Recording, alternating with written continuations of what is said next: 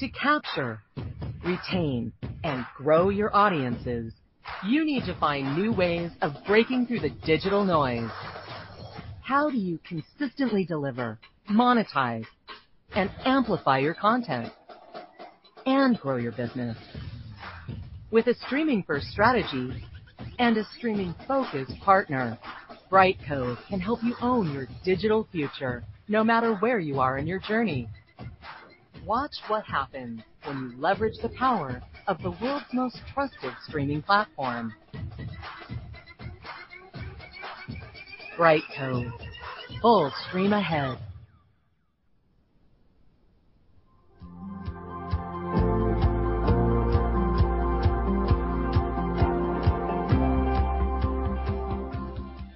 Good afternoon, and welcome to Brightcove's 2022 Analyst and Investor Presentation. I'm Rob Noreck, our Chief Financial Officer. A little later today, you will hear from me on the impact our strategy will have on our financial expectations over the coming years. Before that, you'll get a deeper dive into our vision, mission, and strategy from our CEO, Marc DeBevoise, and our senior leadership team, who Marc will introduce in a few moments. Please take a moment to review the safe harbor statement that is now on the screen. Also, throughout today's presentation, we will refer to certain non-GAAP metrics, a reconciliation of which will be provided at the end of this presentation.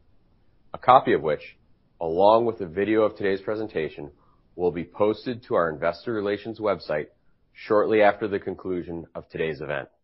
With that, I'll introduce our CEO, Marc DeBevoise, to begin the presentation.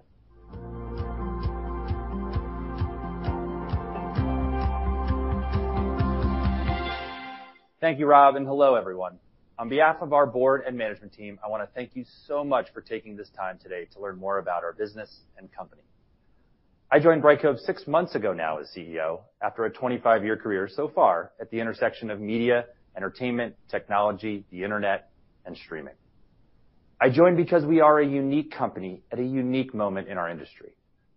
We have been at the nexus of content and the internet since the early days, spending nearly two decades helping lead the multi-device streaming video revolution. Already over a decade as a public company. I joined Brightcove because I truly believe we have the opportunity to re-accelerate growth, deliver consistent and profitable financial results, and generate meaningful returns for shareholders. What I hope you take away from this session is that going forward, we have the right goals, the right vision and strategy, the right technology and solutions, and the right go-to-market approach, plus the right team to execute it. I also hope you see that with that strategy and execution, we also have the backdrop of clear industry trends that will enable us to deliver accelerated and consistent revenue growth and continue our history of adjusted EBITDA profitability. Today, you will hear from a number of members of the senior leadership team we've assembled. As Peter Drucker famously said, and our Chief People Officer, Trisha Stiles, often repeats to us, "Culture eats strategy for breakfast." Culture is driven by the right people set upon the right mission.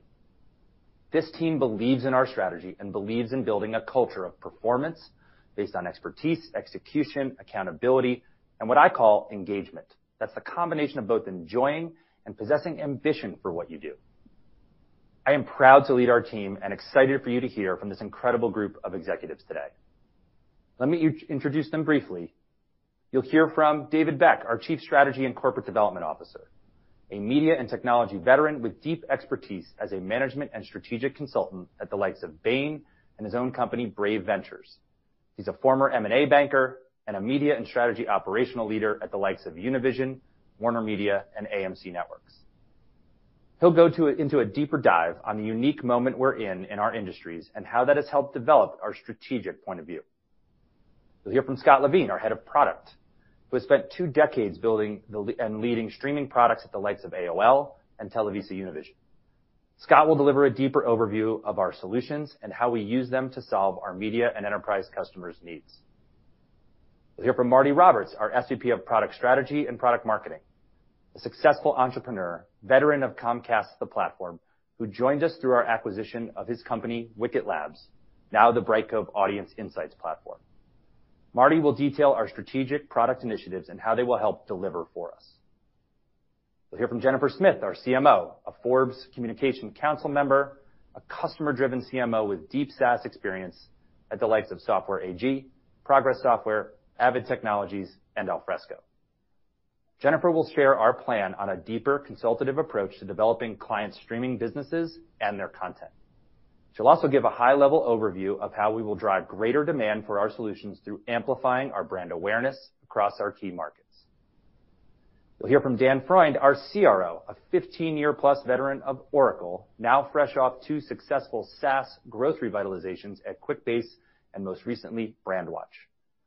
Dan will take us through our approach to the market, including our new focus on strategically large accounts and on broader engagements through partnership. Finally, you'll hear from Rob Noreck, our CFO, a finance leader with 25 years of experience with companies such as Fidelity and FloSports. In addition to his broad financial knowledge and expertise, Rob is a Brightcove veteran, having joined more than a decade ago and assuming the role of CFO in 2018. At the end, we'll do a Q&A session with Rob, Dan, Jen, and me, led by me. As you'll hear from us today, we're going to be clear on our goals, vision, mission, and strategy. Let me share those with you now at a high level. I'll start with our four goals. The first is to return to growth in revenue and adjusted EBITDA. The second is to gain more scale in revenue and operations. The third is to continue to diversify our revenue in terms of business lines, geography, industries, and models. And the fourth is to be excellent for our customers and our employees. It's something we will strive for and deliver. Our vision is to be the most trusted streaming technology company in the world. We chose this vision carefully. Trusted in both the way our customers should feel about us and how broadly we are deployed. Streaming because that's what we do. We deliver media over the Internet. Technology is at our core with expertise and services that enable our customers to realize greater value.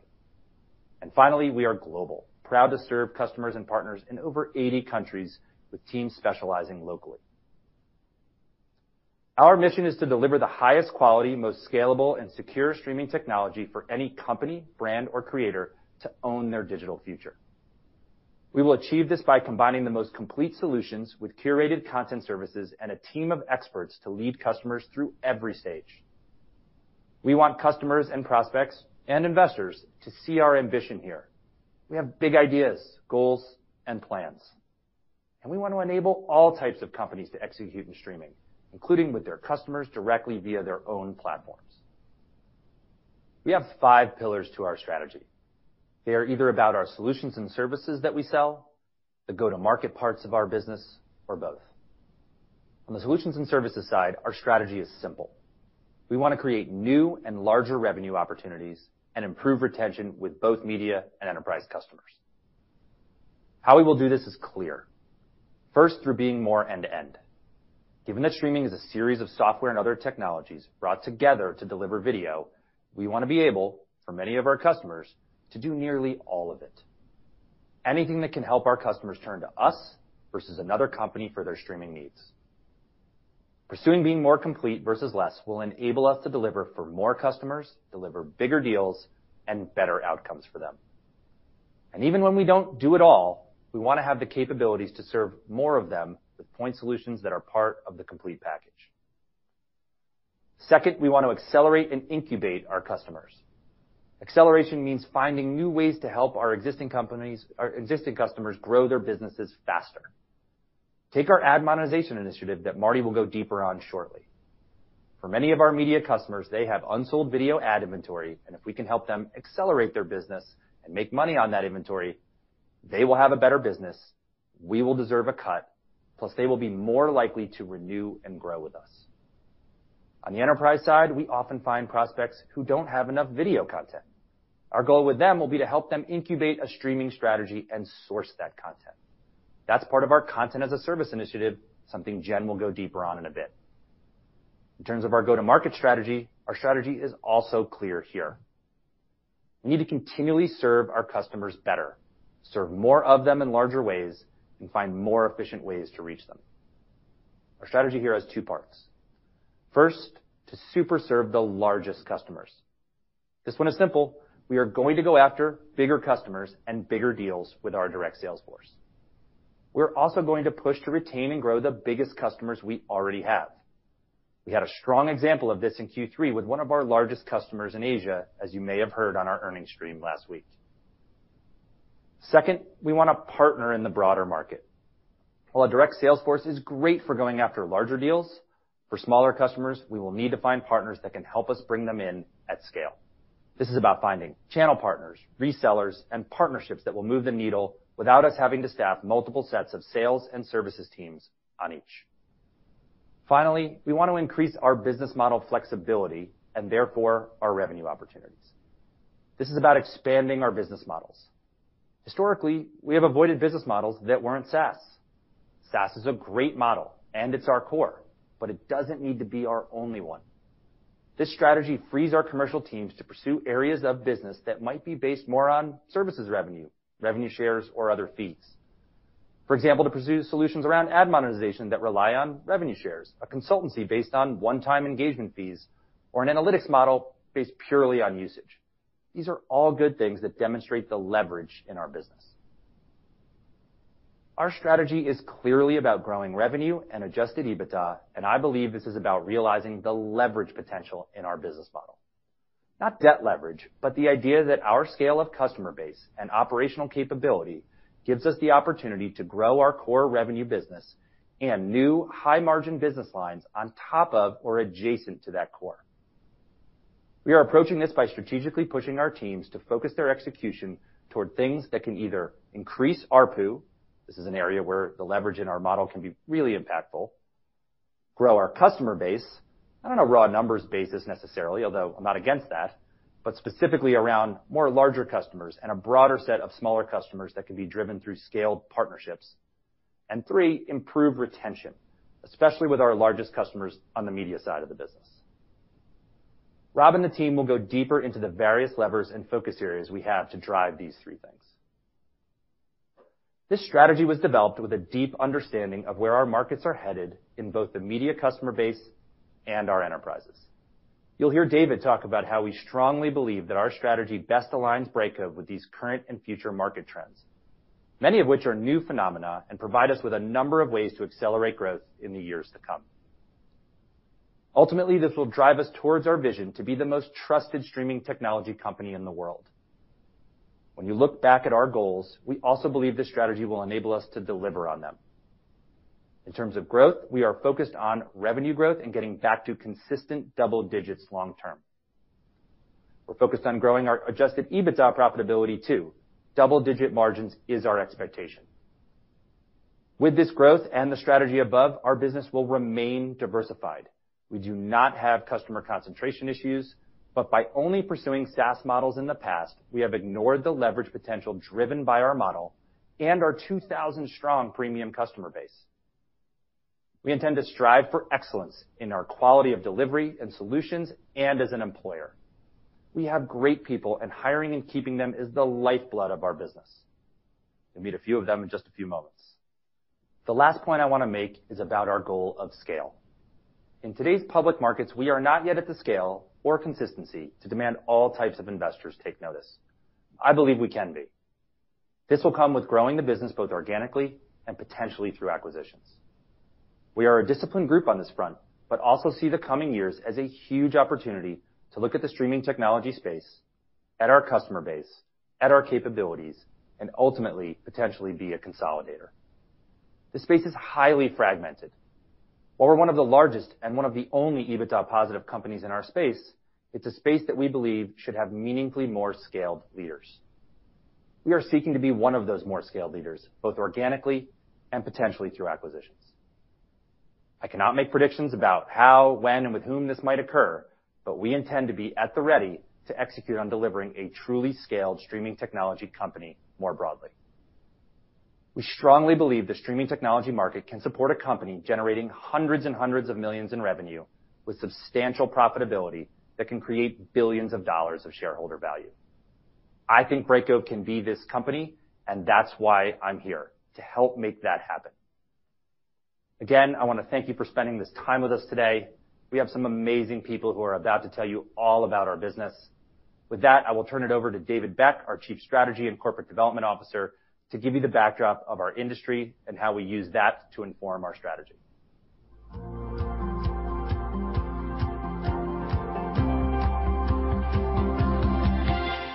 Thank you, Marc.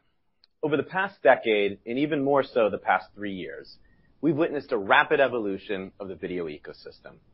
From mega media company mergers and acquisitions and breakups, to the proliferation of streaming platforms, to the near ubiquitous use of video, throughout our professional, educational, and family lives. As Marc highlighted just a few moments ago, with this rapid change comes a myriad of opportunities for Brightcove. I'm gonna be briefly walking you through what we've seen happening in the market and how that's informing our strategy and approach to capturing growth, both organically and through M&A. At Brightcove, our strategy starts with a clear understanding of both the needs of our clients and the end users they serve, as well as the trends impacting both of them. Our clients generally fall into two major categories. Media clients, who serve fans of every genre of video content in every corner of the world, and enterprise clients, who are marketers, communications, and HR professionals leveraging video to engage consumers, B2B buyers, and employees. So whether you're streaming The Walking Dead on AMC+, learning how to install backyard lights from a video on Home Depot's mobile app, or you're an employee of Deloitte watching a personalized internal company video network, Brightcove is the platform powering these experiences. We've architected our strategy based on the needs and trends impacting our clients and the end users in these specific categories. So over the next few minutes, I'll not only highlight some of these trends, many of which you are likely already familiar with as an end user, but also how we tie these trends to our strategy and growth initiatives. Let's start with consumer trends in media. There's no question COVID accelerated digital video and streaming adoption, introducing consumers to multiple models of consumption, including SVOD, AVOD, and more recently, FAST, free ad-supported streaming TV. Today, all forms of streaming continue to grow, albeit a little slower post-COVID. But what's been most interesting to us is that while the headlines capture the stories of big streaming companies experiencing a slowdown in subscription growth, the next tier of streamers are growing their share of viewing. We like this trend for two reasons. Number one, the majority of our media clients are these second-tier services who are gaining share. Number two, the slowdown in growth for big services is actually creating an opportunity for Brightcove to win business, which we'll talk about in a few moments. Now, the other two trends we have our eye on are, number one, the proliferation of creator content and the increased opportunities to monetize that content. Second are the pockets of accelerated growth that we're seeing in streaming in certain verticals like live shopping. In aggregate, these trends in consumer behaviors are forcing shifts in the business models and offerings of media clients. Over the past five years, competition between insurgent streaming platforms and traditional media companies sparked a rapid acceleration of spending on and production of content to meet consumer demand. At the same time, big media companies also began investing, and actually over-investing, in building everything in-house. That means technology and teams, and that quickly led to an unsustainable business model. This has proven itself out, and much so in the press, with the consolidation or shutting down of services by big media companies, rapid cost-cutting across the board, which we see and hear about almost every week, and the shifting of spend to content, which is the true differentiator in sub or viewer acquisition and retention, not technology. Bottom line, streaming maturity, consolidation, and content expense are driving outsourced technology opportunities with the majors, and Brightcove is aggressively pursuing these opportunities. As for the proliferation of creator content, we expect and hope to accelerate a trend of top-tier creators looking to technology and solutions providers to help them directly monetize their content. Likewise, ambitious top-tier long-form content producers will have the opportunity to go direct, taking more ownership of how they monetize their IP. This is something you can learn more about by tuning into Brightcove's premiere season of Play. Marc dedicates an entire episode to this topic. Now let's shift to the trends impacting our enterprise clients. As a reminder, our enterprise clients are marketers, communications, and HR professionals who are leveraging video to engage consumers, B2B buyers, and employees. Whether D2C or B2B, video is critical to the buyer's journey. What we mean by this is that for D2C, people are increasingly using video to discover and inform their purchase decisions. Second, they're increasingly being convinced to make purchase decisions based on those videos. Similarly, in the B2B market, buyers find that video has a greater impact on purchasing than any other form of content. And buyers are more receptive to sales communications from a business after consuming their video content. For communications and HR executives, the task of effectively engaging hybrid workforces remains as challenging as ever. Employees across industries express frustration in understanding their organization's goals. Businesses are reporting higher turnover rates, and both hybrid and remote workers continue to report feeling disconnected from their organization's culture. Bottom line, video usage meaningfully improves marketing effectiveness and conversion with both consumers and business users. The employee engagement journey has changed forever because of COVID, and video is now a key way to improve recruitment, engagement, and retention. Now, like our media clients, these trends are creating shifts in the business models and offerings of enterprise clients. When we talk to CMOs, and as you'll hear from our own CMO later in this presentation, optimizing your video strategy across channels is the new table stakes. Video has become the dominant media format for marketing. CMOs are shifting more budget to video, and the overall use of video in their marketing mix is increasing. When we talk to communications and HR executives, they tell us that video is becoming a critical means to address challenges in the new normal of remote and hybrid work. Video is how they engage thousands of employees in dozens of locations using an always-on video channel. Video is how they provide live and on-demand training. And video on any device is how corporations are connecting to employees, whether one-to-one or one-to-many in real time. To summarize, video is growing in use for both marketers and enterprises more broadly. Video enables a reach and engagement impossible with other media in terms of customer, employee, and partner activation. Now, enterprises are realizing this as well. They too are becoming media companies. But many lack the internal resources, expertise, and scale in video creation and management to go it alone. And that's where Brightcove continues to partner with them, delivering on our vision of being the most trusted streaming technology company in the world. So that's a lot, yes. But that's why we are so excited about the opportunity in front of us. Regardless of what type of company you are, somewhere in your organization, you will need a video streaming strategy and a platform partner that enables you to leverage the power of video to serve your business objectives. All of the client and end user needs and trends I just discussed inform our strategy and how we meet our business objectives. Now, Marc touched on this earlier, but let me reiterate our approach, our strategic framework for growth. Very simply, it breaks into two buckets, the solutions and services that'll create new and larger client opportunities and improve retention, and how we go to market to better and more efficiently capture our addressable market. Now, what you can't possibly read on the screen, and shouldn't try to, are just a sample of initiatives that we've developed that address the needs and trends of our clients and the end users I outlined earlier. You're going to be introduced to many of them in the upcoming sections of this presentation. First, Scott Levine, our Head of Product, is gonna walk you through the foundational products and services Brightcove will build on to deliver on the core needs of our clients. I hope this has been helpful in grounding you in our strategic approach to growth. The best of what Brightcove delivers to clients is next to come. Thank you.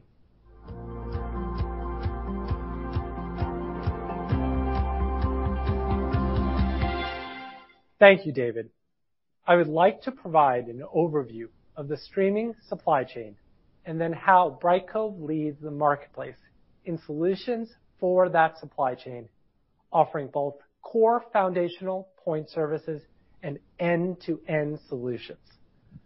The core foundational services Brightcove brings to market are world-class encoding and delivery, highly scalable and open video players, and end-to-end insights that take data to action. With these core components, customers get best-in-class services that power events like the World Cup and the Olympics. For customers looking for a full solution, Brightcove delivers those core services in end-to-end offerings. These offerings let our customers focus on their expertise in content while we do the heavy lifting of delivering streaming to the end user.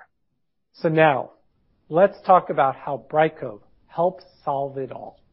ZenCoder is our cloud-based encoding platform, performing the content ingestion step of the supply chain. A highly scalable service that supports a wide range of video and audio formats and all the conversion operations under the sun. That's normal encoding. Now imagine a machine that generates the perfect size box for each delivery in real time, cutting down waste and shipping costs. That's CAE, optimizing the delivery based upon what the content is and how it's used. CAE can save up to 50% of storage and bandwidth costs and make the content look just as great. In addition to CAE, ZenCoder supports processing of audio, generates captions using speech recognition, and has a rich set of APIs for developers to use. With its ease of use, industry-leading capabilities, and flexible options, ZenCoder customers can start building their streaming pipeline in minutes. In the playback and distribution section of the supply chain, Brightcove's 18 years of experience really shine. Brightcove players and playout solutions provide customers a scaled global playback platform which supports over 100 million streams per day. Brightcove playout works on all devices, from Rokus to smart TVs to Apple iPhones and Android devices. And we've modularized that for specific platforms with more on the way. Oh, it's also one of the fastest on the market. Brightcove players support next-gen video formats with full dynamic advertising and come integrated with top-of-the-line security. Our playback platform supports screencasting via Chromecast and AirPlay, offline mode to take content on the go, and all platforms and screen sizes. Having the Brightcove player gives you a jump-start to a Netflix, Peacock, TikTok, ESPN.com, and Pluto TV playback experience without having hundreds of engineers building it. Actually, one of those is a customer, so they already understand the value of not building everything themselves. In addition, with the acquisition of HapYak, we added a productized interactive module into the Brightcove player.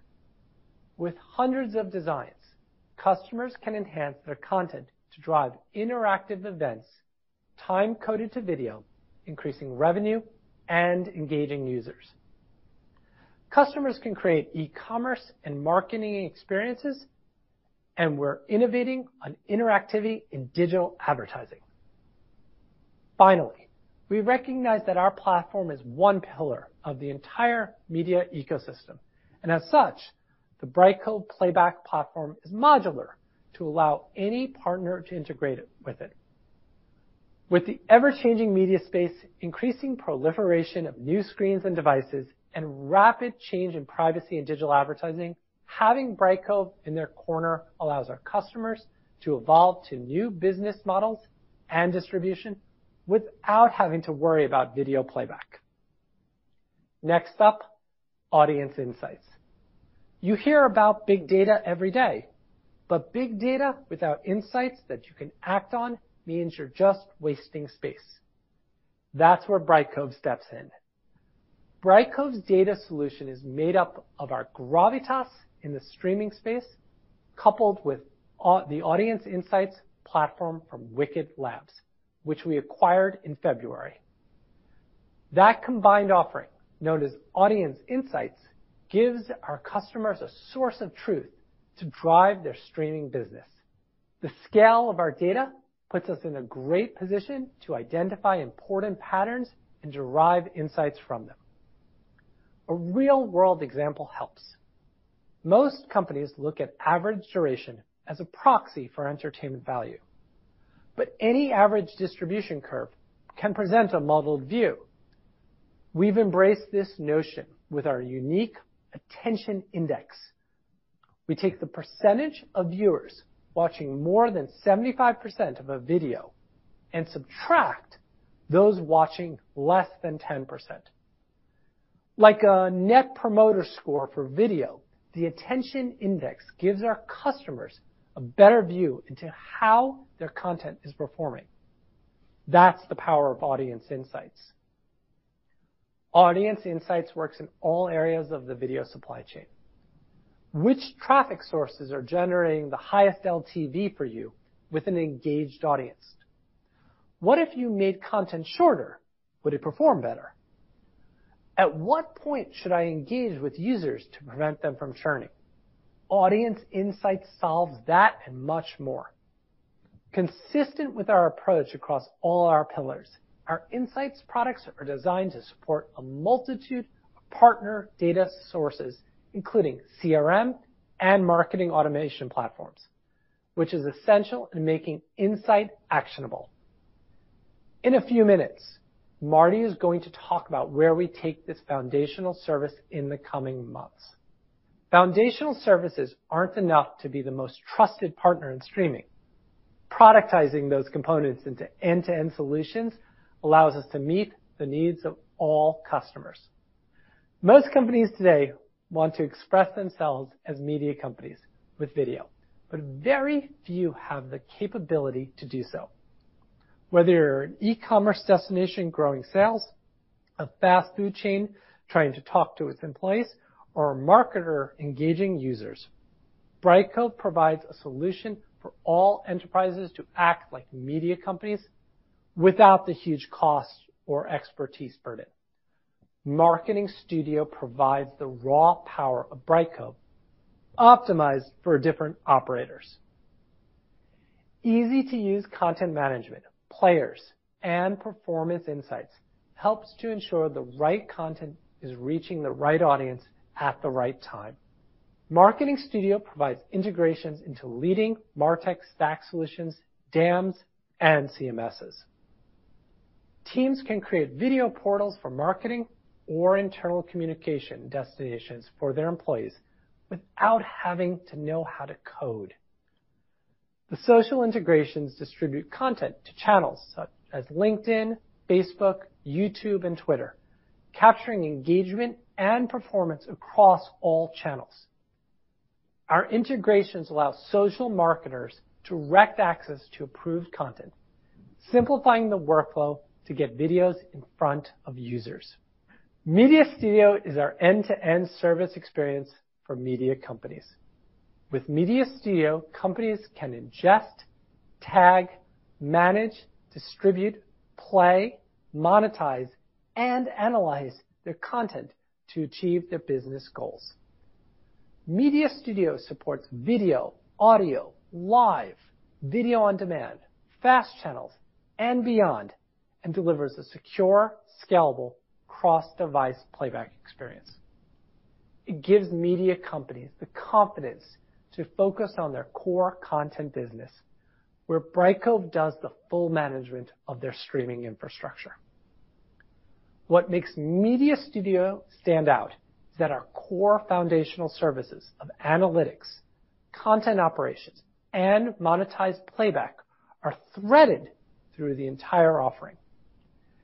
In addition to the user experience version of Media Studio, everything from the media management panel to the player is supported by an open development and API strategy. From the largest content creators to innovative startups, everyone can use Media Studio to become a next-gen media company. Everyone wants to be in the OTT or D2C space today, as media companies and brands want to get closer to their end viewers. But building an OTT platform from scratch carries a lot of downsides. It's not just the substantial launch costs, but the ongoing support runs as hot.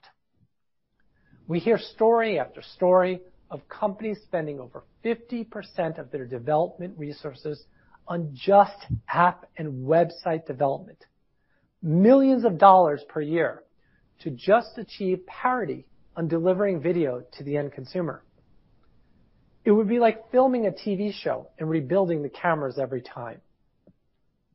For those media customers, Brightcove has our OTT monetization solution, a framework for rapid development of OTT experiences, AVOD, FAST, SVOD, and beyond.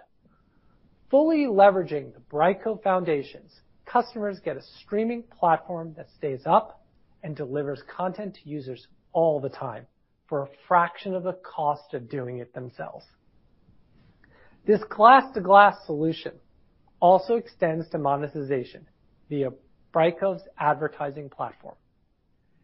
Tens of millions of videos are monetized via dynamic digital advertising through the Brightcove monetization stack, creating a seamless advertising-supported viewing experience. That solution works with the major ad servers such as Google and FreeWheel using our own server-side stream stitcher technology to link advertising and content together. This is one of the most exciting areas of focus for Brightcove and one that Marty will talk about in greater detail. With industry-leading solutions, end-to-end products, platforms that scale for the smallest customers to world-class events, and the trust that it flat out works while companies focus on their core business, you can see how Brightcove solves their streaming needs.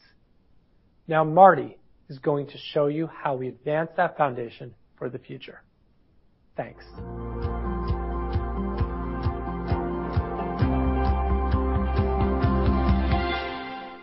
Thank you, Scott. As you can see, Brightcove has one of the most extensive platforms for streaming, video management, distribution, and playback.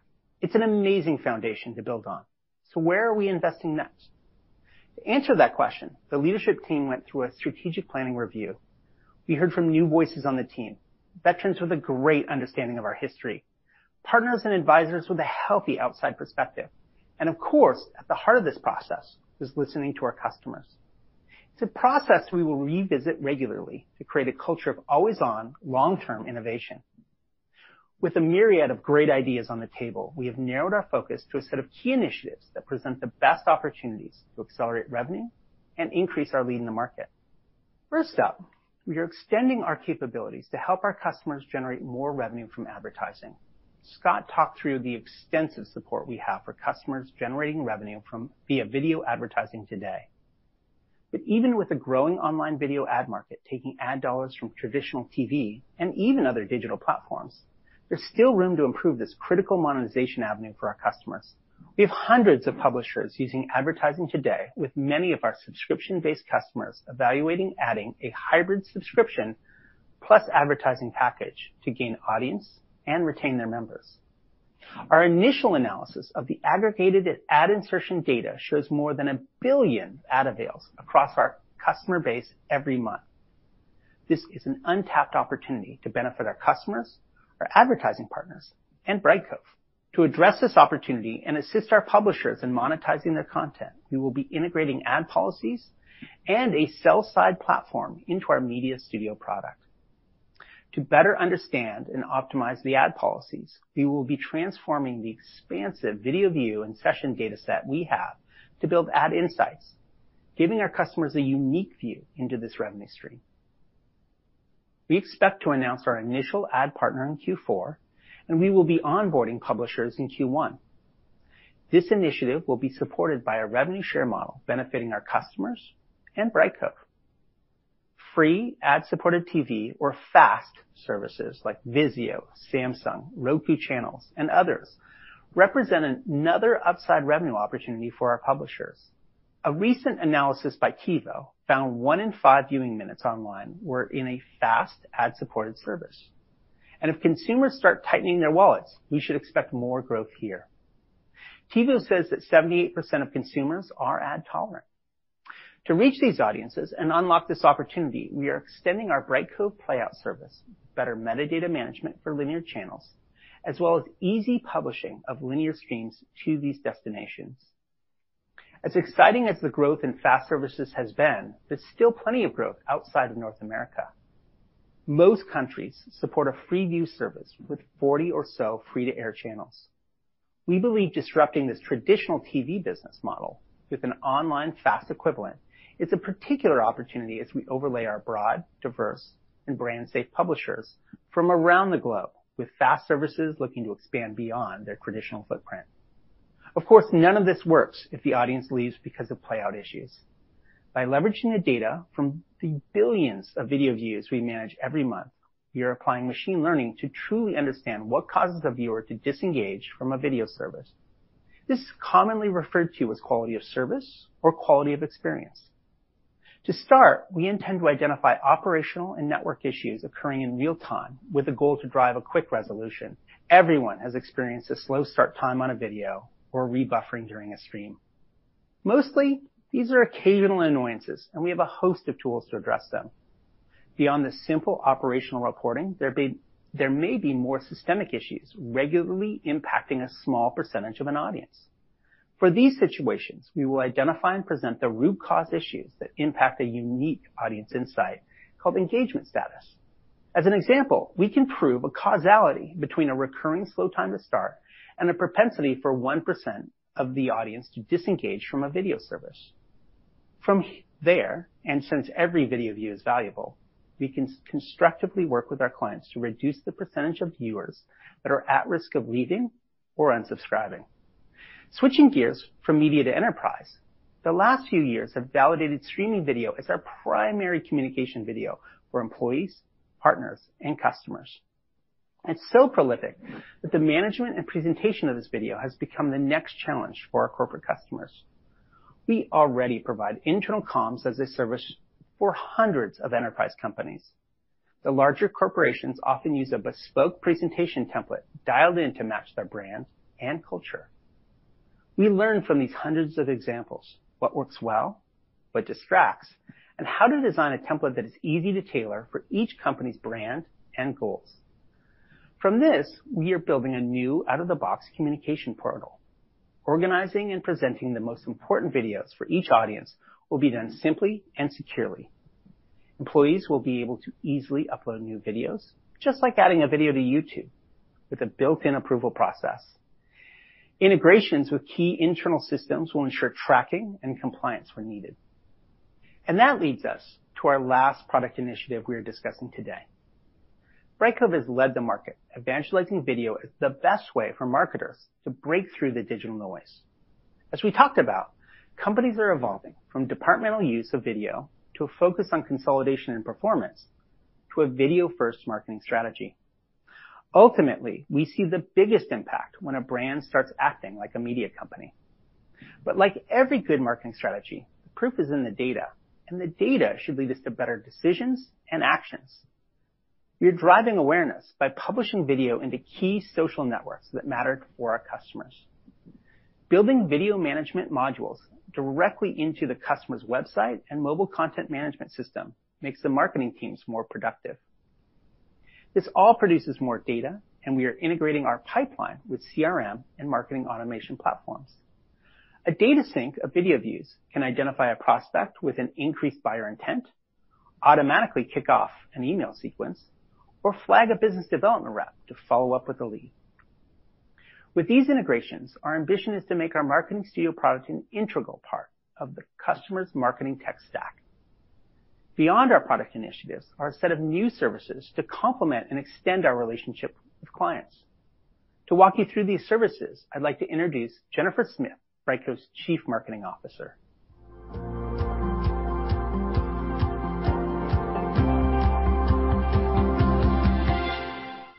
Thanks, Marty.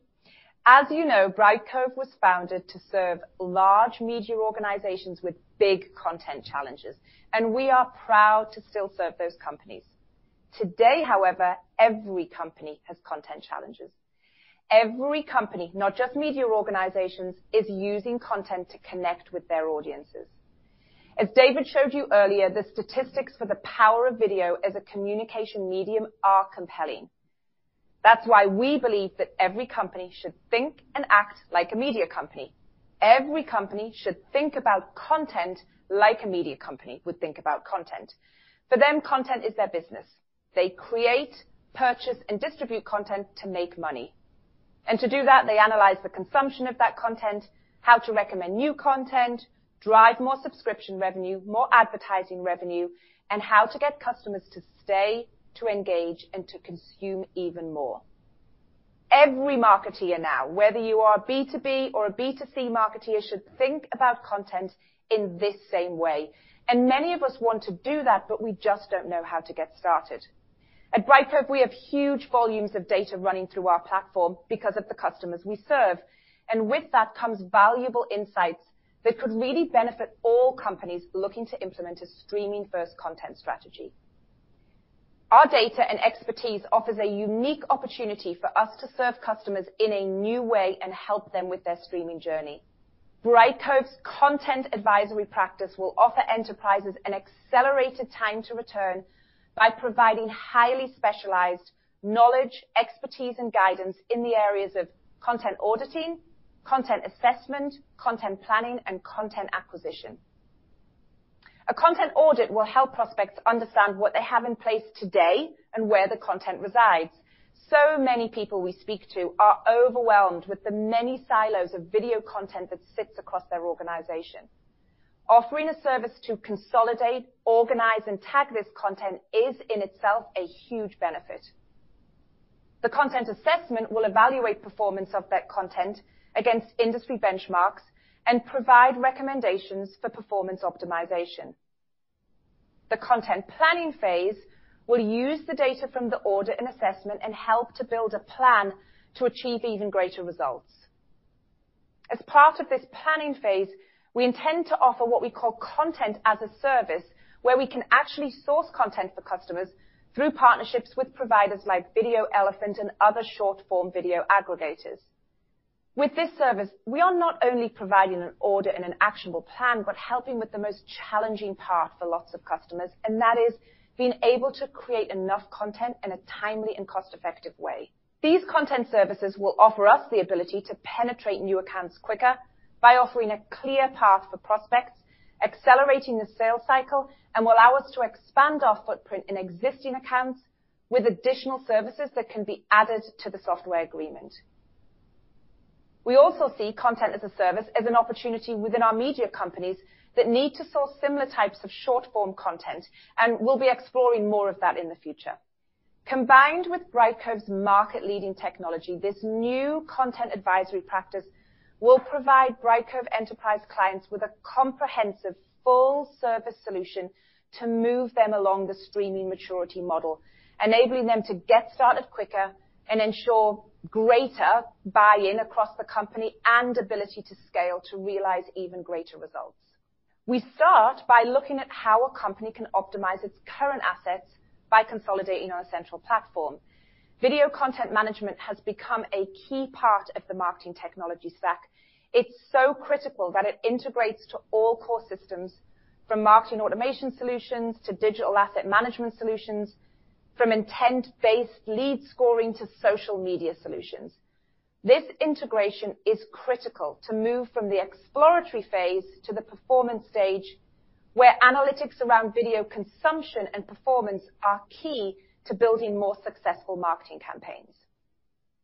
As companies recognize what drives better results, they enter what we call the operationalizing phase, incorporating streaming across the entire company. Product training, employee communications, and investor sessions, to name just a few examples. The real difference comes in the most strategic use of video and what we believe is the next generation of digital marketing and audience engagement. And that is building your own corporate TV channel, a Netflix or Hulu-type experience to serve content to audiences in the way they want to consume it as an always-on channel. Play TV by Brightcove is a perfect case study of such a channel. Why I video is the future and why I love what I do at Brightcove. This is our always-on channel where we can own our audience. Wherever they are in the maturity curve, Here, they get useful tips, customer examples, and inspiring models in video. I am delighted at the growing number of registrants that we're witnessing on this channel, as well as the high levels of engagement we see across the entire video library. And we're integrating this with our website and other marketing automation tools so that we can be informed of the needs of our audience based on the content they're consuming and the search terms that brought them to us.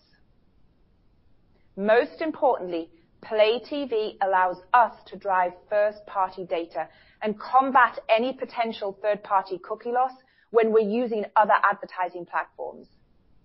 It's powerful. It's so powerful that we were the recipients of a Webby Honoree nomination for Best OTT Service. I couldn't be more proud of the team for building this new marketing channel on our very own technology. We are creating some fantastic content to have Play TV be the destination for all your streaming and video content needs.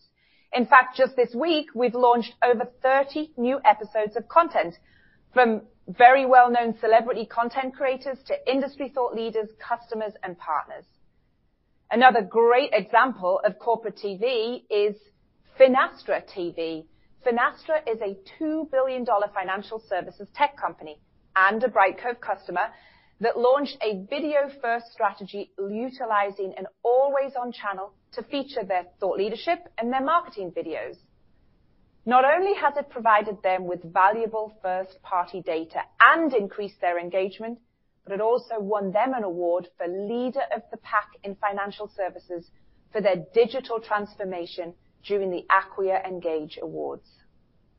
So with all that said, how will we, as Brightcove Marketing, drive even more demand for all the products and services that you have heard about today?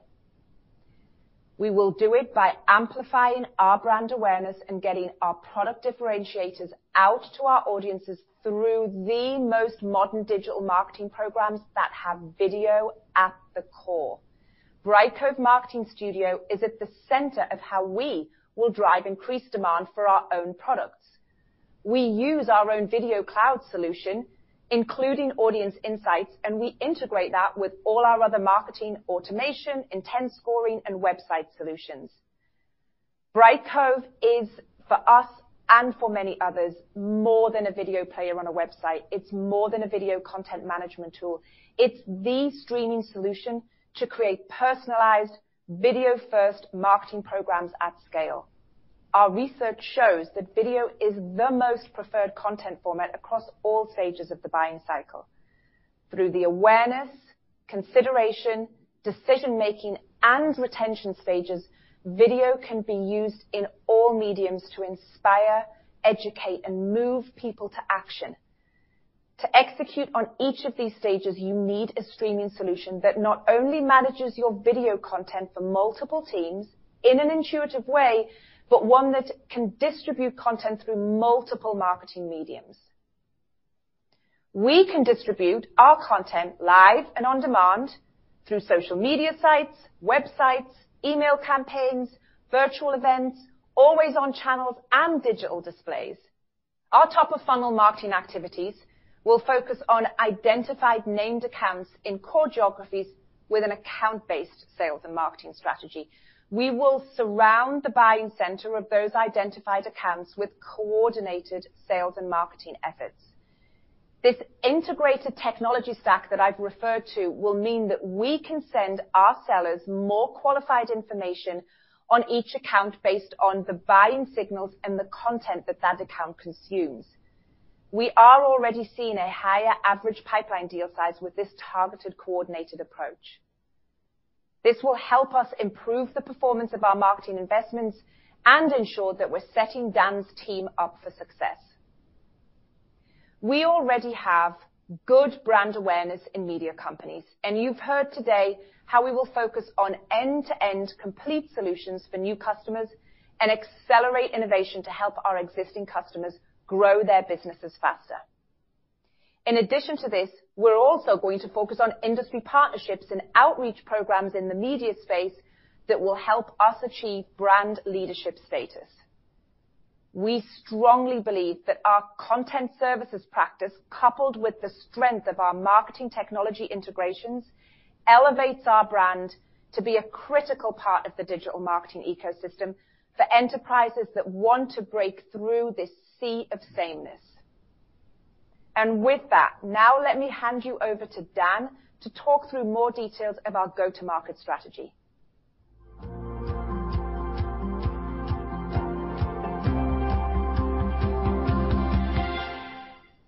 Hi, everyone. It's great to be here. During my first 90 days at the company, I've spent significant time with go-to-market teams and have been out in the regions. I have deep experience in building high-performance teams, and I'm extremely encouraged by what I see here. I believe we have a big opportunity to achieve our goals of growth and scale.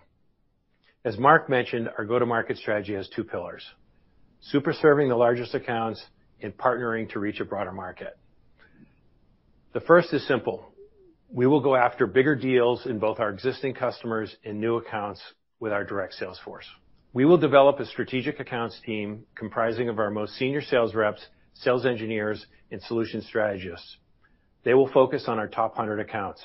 These accounts have been selected against an ideal customer profile where we believe there is significant opportunity because of their use case, business challenges, and current technology investments. We have also developed a sales coverage model with dedicated new business account executives focusing 100% of their time on new logo target accounts. These account executives are supported by business development reps in marketing to execute on a targeted account-based sales and marketing plan, as Jen mentioned earlier. We are already seeing this strategy have success in seeing multiple seven-figure opportunities in our pipeline. The second pillar of our go-to-market strategy is to focus on broadening our customer base through partnerships. Streaming is a global multi-billion-dollar market opportunity, and the only way we can cover it in a cost-effective manner is to develop a comprehensive partner ecosystem that allows us to address the broader market. To accomplish this, we are focusing our efforts in three areas. One, launching a global channels team. Two, increasing the number of enterprise-level partnerships. Three, better monetizing our existing partner marketplace. In the past, we've talked about channel strategies but have not driven meaningful revenue from our efforts. Going forward, this will be a priority for us. We have already begun to build out a global channel team that will expand our reach into new markets. As a best-of-breed platform, we will strike channel partnerships and build technical integrations with market-leading systems integrators, OEMs, and other channel partners. Beyond traditional channel partners, I'll be partnering with David Beck's corporate business development team to strike enterprise-level partnerships and integrations. We made substantial progress on this front recently by more closely partnering with Roku, a true win-win collaboration that enables us to work together to bring media clients to The Roku Channel while offering Brightcove services to our mutual customers. We are thrilled to be partnering with Roku and have a number of exciting discussions ongoing with other partners. Our goal here is to find new ways to get our software and solutions in the hands of more customers and better serve our customers with more features and distribution endpoints to their content. Finally, last year, Brightcove launched a partner marketplace, rapidly setting up over 100 technical integrations with partners to enable us to seamlessly deliver partner solutions to clients. Our focus is on monetizing this ecosystem through commercial referral and reseller agreements. I believe any great revenue organization needs to be extremely customer and solutions-focused. Part of the strategic initiatives you heard Jen talk about was our ability to launch new consultative services which truly expand the solutions we provide to our customers. One area of strength I've seen in my time at this company is the talent and experience in the sales engineering and solution strategist teams. I believe we can align this expertise more closely with our sales team so that these teams can work more effectively together to provide the best solutions to our customers. The alignment leverages the power of our technology and existing services as well as new initiatives that you heard about today. The combination will give us true competitive advantage to be able to help our customers along their streaming journey and for them to realize material impact to their business. Reelz is an American digital cable satellite television network, a customer of Brightcove for five years. We have supported Reelz for multiple years by continually improving the solution through engagement with our global services team. I believe this approach in our execution can meaningfully drive up ARPU, increase the retention, and significantly improve our sales force efficiency. As part of our customer focus, we will remain heavily invested in improving retention. Deb Richards, EVP of Customer Success, has done an incredible job building her team and processes to improve our retention rate by several percentage points over the last few quarters. This year, we launched BrightSpot, the Brightcove customer community portal. The community is a place for our customers to come together, connect, share, and learn from one another. We have recently built a customer-focused marketing team that is actively building deeper customer engagement in the community. Our Net Promoter Score continues to increase quarter-over-quarter and year-over-year. The increase from quarter-to-quarter was 10 points, and year-over-year, 25 points in Q3. We attribute this to increased focus on the customer experience from onboarding through adoption. The customer success managers and support teams have done a tremendous job engaging with customers and meeting SLAs, which is evident in the growth of our NPS. A great example of our customer retention efforts is the recent renewal of one of the largest streaming services in Asia. This company has been aggressively investing in its content strategy in recent years and relies on Brightcove to provide much of the technology to power a world-class user experience. During the last quarter, this customer hosted one of the largest ever live streaming events in its territory. We successfully supported millions of unique and concurrent users. Based on our success supporting them to date, this customer continued its multi-year relationship with us, renewing this multimillion-dollar contract in the quarter. We have a tremendous opportunity to grow our presence in existing accounts and to win new logos with the combination of our platform, services, and customer focus. Now more than ever, customers need to be able to differentiate by more powerfully connecting with their audiences. I'm excited for the year ahead, and I know that our team will deliver. With that, let me hand it over to Rob.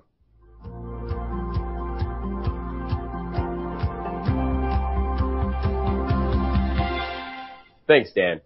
I'm now going to take a few minutes to walk through what you can expect to see from the company as the new strategic initiatives begin to bear fruit. I'm going to address three main topics today. First is how is Brightcove going to accelerate revenue growth and achieve double-digit revenue growth on a consistent basis in the future. Second topic will be our ability to scale and drive improving adjusted EBITDA over and above the adjusted EBITDA profitability that we have maintained for five years based on our latest guidance. Third, what can we expect to see in our long-term financial results? So let's jump right in. What are the key drivers of how we will accelerate our revenue growth? As Marc discussed, one of the key aspects of our strategy is that we will be increasing our business model flexibility so that we can capture a larger portion of our customer share of wallet. Today, the business is 95%+ plus SaaS revenue, and we have been hyper-focused on maintaining this SaaS revenue model as the only revenue model. This has meant that as we look at revenue opportunities, we would not entertain them if they were not SaaS. As we look at the video landscape, this has limited where we've been willing to do business. For example, we deliver customer ads through our CSAI and SSAI technologies. But today, we do not actually help our customers monetize the content because that market does not fit neatly into a SaaS model. It operates on a revenue share model. By being more flexible and delivering what the market is actually asking for, we will be able to capture a larger portion of our customer spend on their video technology. I wanna stress that this doesn't mean that we are pivoting away from SaaS. Our expectation is that the sizable majority of our revenue will continue to be SaaS, but we will be better able to serve our customers in the manner in which they wanna buy, expanding our addressable market and the share of wallet we can acquire from our customers.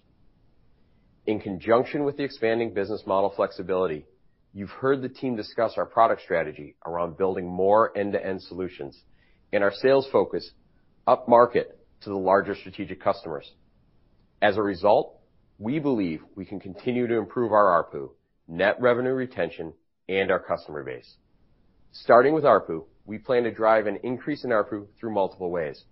First, by expanding our models to give us the freedom to work with clients in new ways. Second, as Dan discussed, our strategic account team will focus on bigger deals. And finally, as Scott and Marty walked you through, we will be delivering more solutions and product opportunities to our customers, driving a larger add-on business. We also plan to increase our net revenue retention across the business. As Dan discussed, an increased customer focus within the new sales structure. And as you saw throughout the presentation, better and more complete solutions and services, creating more hooks via expanded business models into these customers. We believe this combination will drive our net revenue retention over 100% over time. We also plan to grow our larger value customer base. Dan highlighted the new focus in sales and how this will help us grow the number of larger new customers that we have and also better service the existing ones. And through partnerships and new models, you saw how we can drive a broader customer base going forward. We believe that each one of these strategic areas will help drive revenue growth, growing our existing customers, retaining our existing customers at a higher rate, and growing the larger value customer base.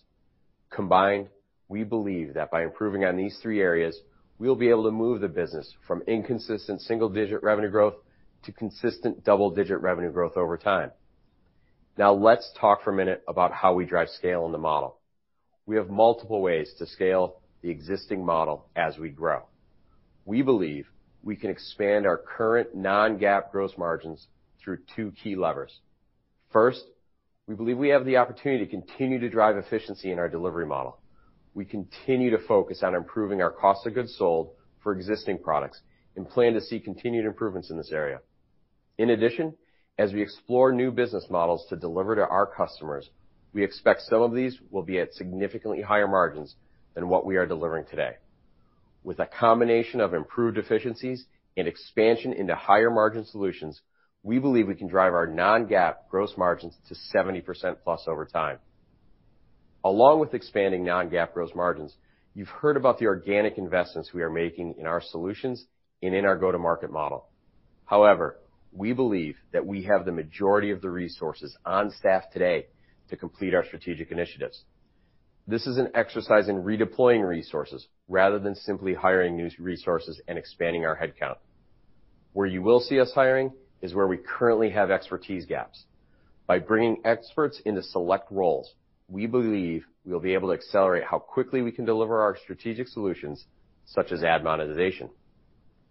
Because we do not require a large expansion of headcount and will have improving gross margins, the majority of the revenue growth will drive significant increases in our adjusted EBITDA margin profile. While we have been consistently profitable on adjusted EBITDA since 2018, we believe we can improve our adjusted EBITDA margins from where they are today to 20%+ plus over time. In addition to the organic levers to scale the business, we have a strong balance sheet to support other growth options going forward. We have $31.3 million in cash at the end of the third quarter and no debt on the balance sheet. More than anything, this provides us with optionality as we look to scale the business beyond the organic growth. That flexibility allows us to look at opportunities of scale that can add tens of millions of dollars in revenue and drive our strategies faster and more completely than we could do organically alone. All of this leads to an attractive long-term model. Taking the accelerating organic revenue growth into account and our ability to leverage existing resources, we believe that we can drive the company to sustainable double-digit revenue growth and improve adjusted EBITDA margins to 20%+ plus over time on an organic basis. Any M&A activity would scale the business faster than this organic model. With that, let me have the rest of the leadership team join me, and we can begin our Q&A. As a reminder, if you have a question, please enter it in the window pane to the right of the video player.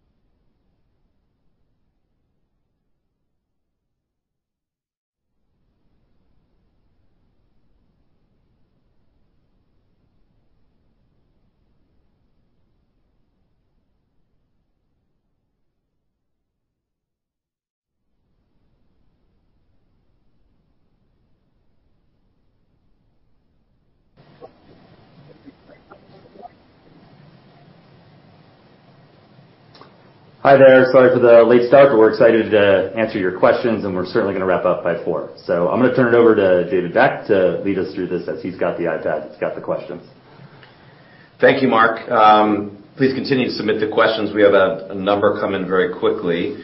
Uh and I think a theme that I've seen in several of them, Rob, I think this is probably a question or set of questions for you. It's how should we think about the growth of the existing SaaS business? Can it support 10%+, and are there new initiatives in there that are contributing to the upside above and beyond that? Yeah. So I think as you think about the initiatives that we're launching, they're ancillary and they're uh, additive to that SaaS business, but also help the SaaS business. So growth is gonna come from both the SaaS business and the initiatives. For example, as we build out more robust solutions, that's gonna help our retention on the SaaS side be better. That's gonna help us land new customers. So it's gonna accelerate the SaaS revenue while also bringing in its own revenue. From an organic basis, we'll be able to hit that double-digit growth rate on a go-forward basis. I also think some of those initiatives act as added retention capabilities for us, right? As you get more hooks into those customers, I think it really helps us retain them at a higher rate than we are, you know, so far in our history. So we think there's gonna be advantages there too. Uh, a related question. What can you do to the core SaaS offering to improve gross margin? What added services uh, have uh, above and beyond uh, margins of the core ad monetization, consulting, et cetera?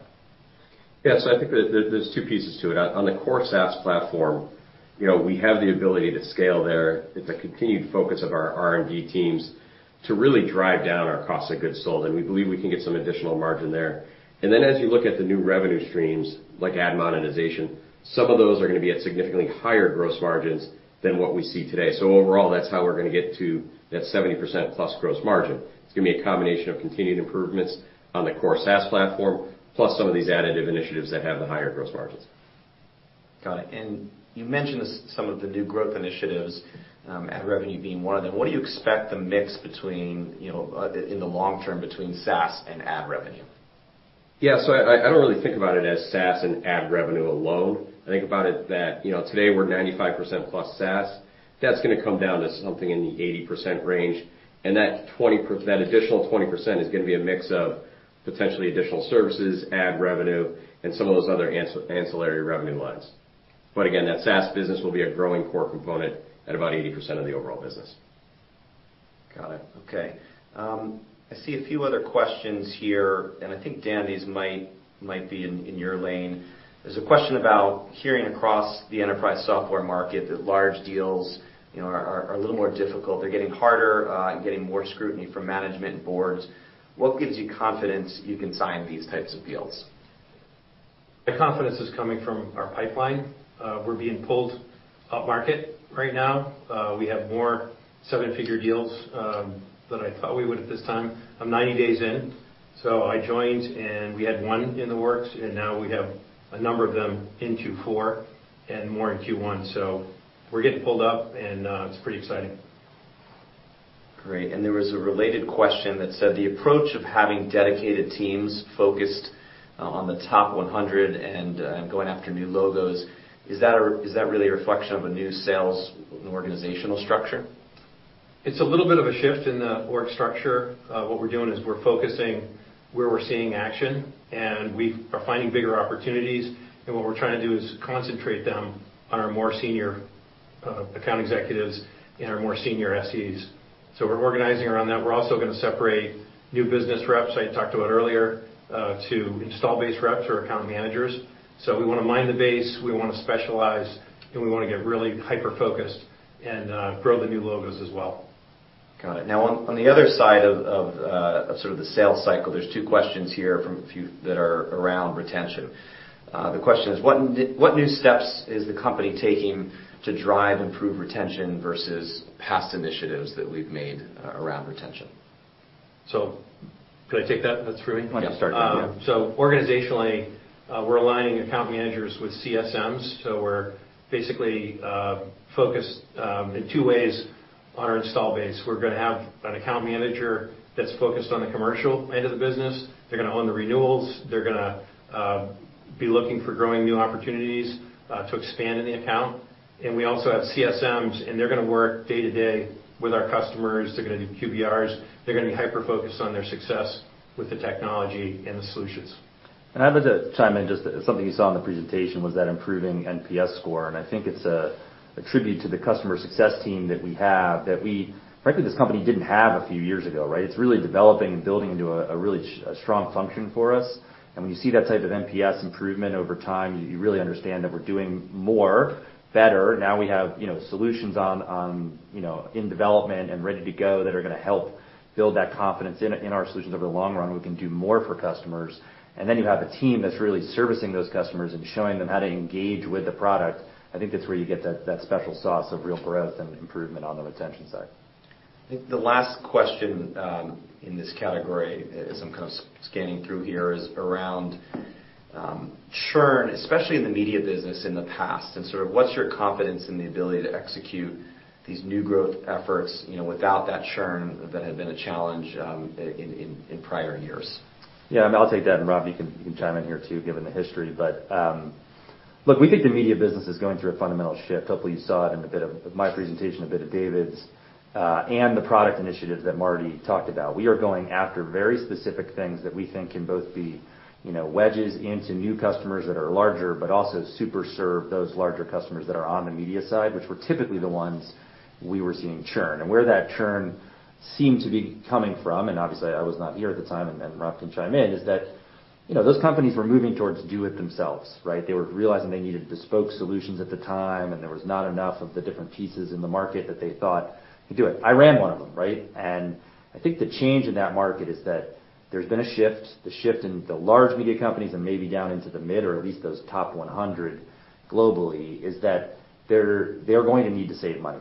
And they're not gonna wanna save it on the content side of the business. They're going to want to look at technology and the things that don't need to be original and bespoke for them, and effectively get off that treadmill of continually hiring hundreds, if not thousands, of engineers and product people to maintain bespoke solutions. So it's not just about winning those top four or five media companies or business from them. We have business from them in certain cases, but it's about that top 100 or more globally, uh, that Dan talked about, the strategic accounts team, that I think is gonna really uh, blossom for us because I do think it's a unique moment uh, in the industry.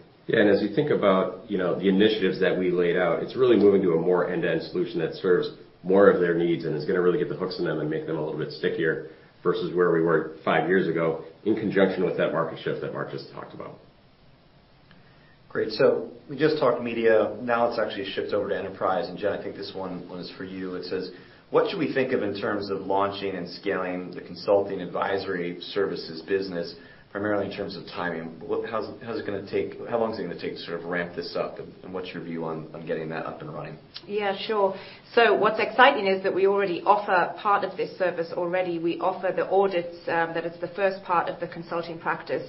And really wanting to expand that is coming from the pull from our customers in them asking, "Well, how can you get me started quicker? How can you get me to grow and understand how I can benchmark against industry KPIs?" So we can already do some of it. We are gonna build it out to be bigger and more programmatic. We're actually hiring for a leader right now, and we expect to be able to have a full offering, um, to put to customers in Q1. That's great. Thank you. The um, other question, uh, there was a line of questioning around product. Um and so one of the questions is, you know, what additional product initiatives of the additional product initiatives that you're highlighting, what percent % of the full streaming tech stack will you address? What are the key things left out that you don't or won't address? Uh, it's a great question. Uh, I tell this story 'cause it's sort of funny, but I used to say to people, like, "Streaming is 47 things," right? Like, it's all stitched together. And I, you know, I was half exaggerating 'cause I really do think it's a dozen or so buckets that the way we put it in. You heard Scott put it into sort of three or four uh, earlier in the presentation. Uh, I did have a major media company CTO say to me that they had 43 different work streams in the technology stack of streaming. So I was close. At 47, it's 43. Uh, I think we do a tremendous number of those. We fill the majority of those buckets with very high-end solutions, if not the best in class, uh, across the board. We can run a service effectively soup to nuts for most, you know, mid-tier companies and maybe even some of the larger ones as we scale. I'd say there's certain areas where we're not going to invest a lot of money and time because there are great point solutions out in the market. You're not gonna see us, you know, tomorrow developing a transactional engine uh, because we have great partners on that front. We use Stripe, we use Evergent. There are a number of other major companies out there that provide, you know, subscription service, you know, that subscription transaction service, and we're not in the necessarily in the payment processing business and not gonna dive in there. So I think there are examples of that throughout the stack. What you see with the things that we're developing, why we're going after QoS and QoE, why Cloud Playout is an important initiative for us, why we're thinking why we're executing now against ad monetization and moving in that direction, why we wanna have a more robust solution for communications professionals, especially on the internal side, why we wanna build those integrations with all those marketing uh, uh, tech stack partners, is that we wanna be able to fulfill more of that end-to-end and be stickier for our customers. But in the example where we don't, you know, wanna go build that solution or don't have it or there's a great one out there, we have built a partner marketplace, which uh, uh, sits under David here, uh, and on his team, and maybe you can comment a little bit about, you know, the partner marketplace, where we're headed with it and why we have it. Sure. You know, I think as it was reviewed earlier, um, the marketplace includes, you know, about 70 or some odd partners, 100+ integrations, and the purpose of that aligns with the core strategy around end-to-end solutions and creating a seamless experience for our clients. And there are areas where uh, we're specifically out looking for best-of-breed partners, uh, and following both what we believe are interesting things happening in the market, as well as what clients on the edge are asking for. Uh, and I'd say interactivity and modules of interactivity, particularly around live interactivity, is one of the areas where, again, we wanna be sort of the gravity for some of the best companies out there in the market and be able to seamlessly deliver those to our clients. Yeah, and I think Dan's. Oh, sorry, Jen, were you gonna? I was just gonna add to that on the integration side from the enterprise. We have more integrations than any of our competitors that we work with, and which makes us be able to fulfill that complete streaming solution across multiple marketing mediums, not just one-off tactics. And I think being able to broaden that, to be able to deal with all and manage and work with all integrations across enterprise is something that um, is key to us and that we have a focus on. And I'll also chime in and say something that Dan has brought is a focus on solution selling, right? Selling and solving customers' problems. And we have tremendous team on that front, both services and our sales engineering team, and they really understand the depth of our product, but also that of the partnerships we've created in the marketplace and on the integration side. So we have a really strength there in terms of our go-to-market and how we can sell into that solution marketplace. And I think there's gonna be a great opportunity for us going forward by having that focus. Uh, we promised to be wrapped up uh, around 4:00 P.M., so that's about five minutes from now. So a couple more questions. I see several around Uh, the initiatives, all the growth initiatives, and questions like, you know, where do you see the greatest revenue potential? Um, how do you think about timing? So maybe we can collectively address a few of those in one. Yeah, I'll start, maybe Rob, you can pick it up, and Jen as well. I think we thought of this as a portfolio approach. Uh, we have a number of initiatives there, and we think they all can and should be successful. You know, like a smart portfolio, though, you're gonna manage that there aren't gonna all be, you know, home run winners, right? And so we do understand that some of these things are gonna go out into the marketplace and perform differently than others. Uh and I think they are gonna roll out over time. Some are gonna take us longer, take, you know, where some of the things that Marty talked about around CDN and optimizing that. that's gonna take us a little longer than rolling out our ad monetization solution, which we said is gonna be in Q1. So I think you should look for us to be consistently delivering on those new initiatives over time, over the course of now and into 2023. Uh, I think the revenue opportunity from them also, they all are in the millions of dollars. The question is how many millions and when? You know, that's the question we need to go figure out and win, right? We need to go sell it into customers. We need to develop it and launch it and then, you know, build in a customer base that's really gonna thrive using those solutions. And we think that will take us, you know, sort of near term amount of time, but you should look for those to be in the millions over a course of a number of years. Yeah. And I would say on the go-to-market side, you know, the product solutions we've covered, but on the go-to-market side, um, being able to really get out and move upmarket and be able to take those solutions so that we can expand and create more of these larger pipeline deals and really surround these accounts with a very coordinated sales and marketing effort that Dan and I are working really closely together on, will really make a big difference and will push the go-to-market initiatives quicker. I think we've got one final question, and this again relates to the initiatives and how to think about them. I think there's two or three here that are essentially getting at it Sounds like many of these initiatives are in fact solving real solutions for clients. Some of them may have different margin profiles. So how do we collectively look at that balance between gross margin and growth, and obviously supplying what clients are actually looking for? You wanna take that, Rob? Yeah, sure. I think as you think about growth, it's gonna be a balanced approach, right? We're looking at across the initiatives. We've talked about getting the company to double-digit growth plus, but the flip side of that is we've also talked about getting that gross margin to 70% plus. And as I said before, there's two pieces to that. There's one, what are we doing with the existing SaaS business, and how are we focused there to reduce our COGS and drive that overall margin up on the existing SaaS business? But again, we've got a portfolio of initiatives on the other side that are gonna help growth, and those margin profiles range pretty dramatically. But as a bucket, we think it's gonna be net additive to our overall gross margin, and we think we can get that to that 70%+ plus range. All right. Well, uh, with that, I wanna first of all thank the team uh, for joining me today. I wanna thank you all for joining. Uh, hopefully, what you took away from today is that we believe we have the right strategy, the right vision, the right solutions, the right products, the right go-to-market strategy and partnership point of view, and the right team to deliver both accelerating revenue growth and accelerating EBITDA margins over time, and therefore, hopefully, shareholder returns for all of you. Uh, with that, I really wanna thank you from our team and from the board of directors for joining us today, and we really appreciate you watching.